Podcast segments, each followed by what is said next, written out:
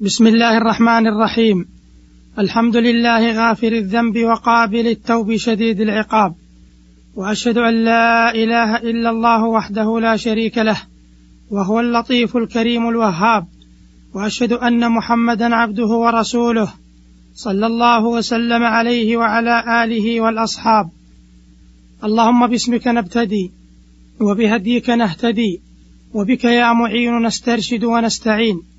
اللهم يا ناصر المستضعفين انصرنا وخذ بنواصينا إلى الحق الذي يرضيك عنا واجعل لنا في كل غاشية من الفتنة ردءا من السكينة وفي كل داهمة من البلاء درعا من الصبر وفي كل داجية من الشك علما من اليقين وفي كل نازلة من الفزع واقية من الثبات وفي كل ناجمة من الضلال نورا من الهدى. ومع كل طائف من الهوى رادعا من العقل وفي كل عارض من الشبهة لائحا من البرهان وفي كل ملمة من العجز باعثا من النشاط وفي كل مجهلة من الباطل معالم من الحق واليقين. أما بعد فإن التوبة وظيفة العمر وبداية العبد ونهايته وأول منازل العبودية وأوسطها وآخرها. وحاجتنا معاشر المستمعين إلى التوبة ماسة بل إن ضرورتنا إليها ملحة فنحن نذنب كثيرا ونفرط في جنب الله ليلا ونهارا فنحتاج إلى ما يصقل القلوب وينقيها من رين المعاصي والذنوب. ثم إن كل بني آدم خطاء وخير الخطائين التوابون فالعبرة بكمال النهاية لا بنقص البداية. ولقد جرت سنة الله في خلقه أنه كلما دعت الحاجة إلى أمر ما يسره الله وأعان عليه بلطفه وجوده وكرمه. ولقد يسر الله أمر التوبة وفتح أبوابها لمن أرادها فهو عز وجل يبسط يده بالليل ليتوب مسيء النهار ويبسط يده بالنهار ليتوب مسيء الليل. وباب التوبة مفتوح للكفار والمشركين والمرتدين والمنافقين والظالمين فضلا عن العصاة والمقصرين.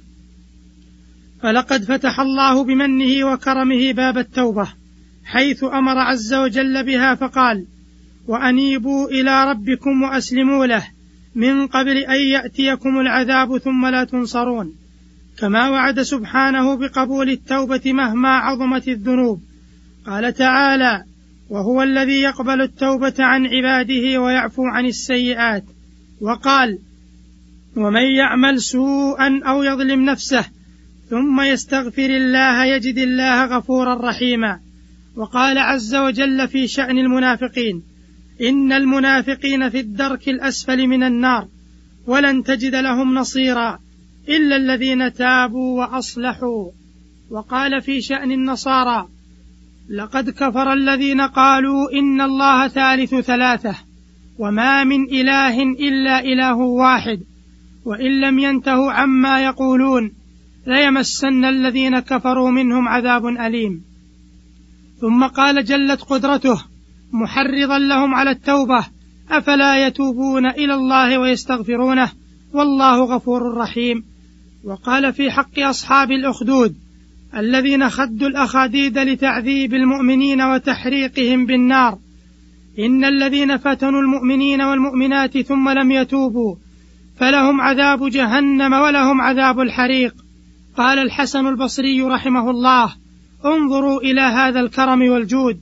قتلوا أولياءه وهو يدعوهم إلى التوبة والمغفرة.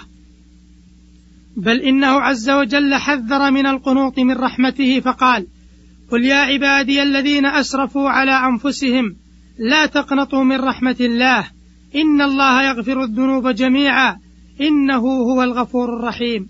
قال ابن كثير رحمه الله قال علي بن أبي طلحة عن ابن عباس في هذه الآية قال قد دعا الله تعالى إلى مغفرته من زعم أن المسيح هو الله ومن زعم أن المسيح هو ابن الله ومن زعم أن عزيرا ابن الله ومن زعم أن الله فقير ومن زعم أن يد الله مغلولة ومن زعم أن الله ثالث ثلاثة يقول الله تعالى أفلا يتوبون إلى الله ويستغفرونه؟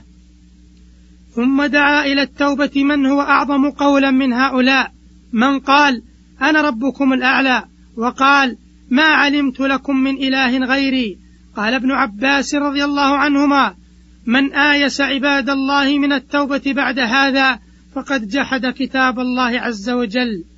قال شيخ الإسلام ابن تيمية رحمه الله في آية الزمر الماضية والمقصود بها النهي عن القنوط من رحمة الله تعالى وإن عظمت الذنوب وكثرت فلا يحل لأحد أن يقنط من رحمة الله ولا أن يقنط الناس من رحمته لذا قال بعض السلف وإن الفقيه كل الفقيه الذي لا يؤيس الناس من رحمة الله ولا يجبرهم على معاصي الله والقنوط يكون بأن يعتقد أن الله لا يغفر له إما لكونه إذا تاب لا يقبل توبته ويغفر ذنوبه وإما بأن يقول نفسه لا تطاوعه على التوبة بل هو مغلوب معها والشيطان قد استحوذ عليه فهو ييأس من توبة نفسه وإن كان يعلم أنه إذا تاب غفر الله له وهذا يغري كثيرا من الناس. أيها المستمعون الكرام ومع عظم شأن التوبة وشدة الضرورة إليها إلا أن هناك تقصيرا في شأنها وخللا كبيرا في مفهومها وغفلة مستحكمة عن المبادرة إليها. ولئن كان الحديث عن التوبة يجمل في كل حين وآن فلهو أجمل وأروع في شهر رمضان. ذلك أنه شهر التوبة والمغفرة وشهر الخيرات والبركات. لذا سيكون الحديث عن التوبة عبر هذا البرنامج اليومي وذلك طيلة أيام هذا الشهر المبارك إن شاء الله تعالى. وسيدور الحديث فيها حول مفهوم التوبة وفضائلها وأسرارها إن شاء الله تعالى. كما سيكون الحديث أيضا عن حكمها وأحكامها وأخطاء الناس فيها والطرق الموصلة إليها. إلى غير ذلك مما سيرد ذكره عبر حلقات هذا البرنامج. فالله المستعان وعليه التكلان. ونسأله عز وجل أن يرزقنا التوبة النصوح وأن يجعلنا من حزبه المفلحين وأوليائه المتقين الذين لا خوف عليهم ولا هم يحزنون. وصلى الله صلى الله وسلم على نبينا محمد والسلام عليكم ورحمة الله وبركاته.